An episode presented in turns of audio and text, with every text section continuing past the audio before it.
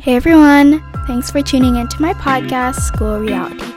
In this podcast, I talk about my experiences and problems with school along with tips about it. This episode is about how to manage TV shows and school distractions. So, there are a variety of school distractions, like for kids, TV shows, YouTube videos, TikTok, uh, yeah, all those things.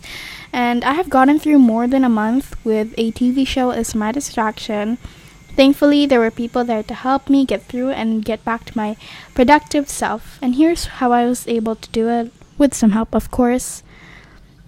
Tip number one change your inspiration back.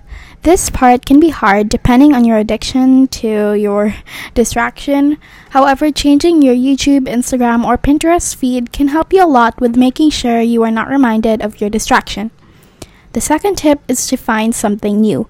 Find another topic that isn't as addicting but is just as interesting as your old distraction.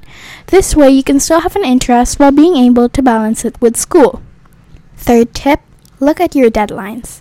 This one may seem a little bit unusual, but some people can motivate themselves by looking at how far behind they have become with academics.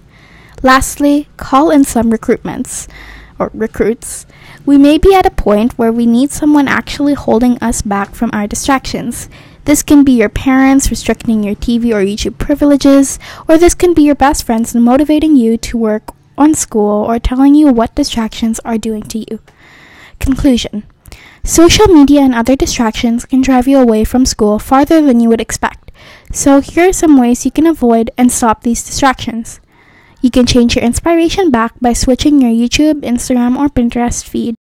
You can find a new topic to love, one that isn't as distracting and addicting.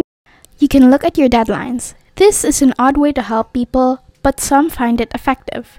Lastly, you can call on your people to help you, like your family and friends. Thank you guys so, so much for tuning into my podcast. Don't worry, if you have other school problems you need to tackle, I will talk about the most common ones here, so stay tuned.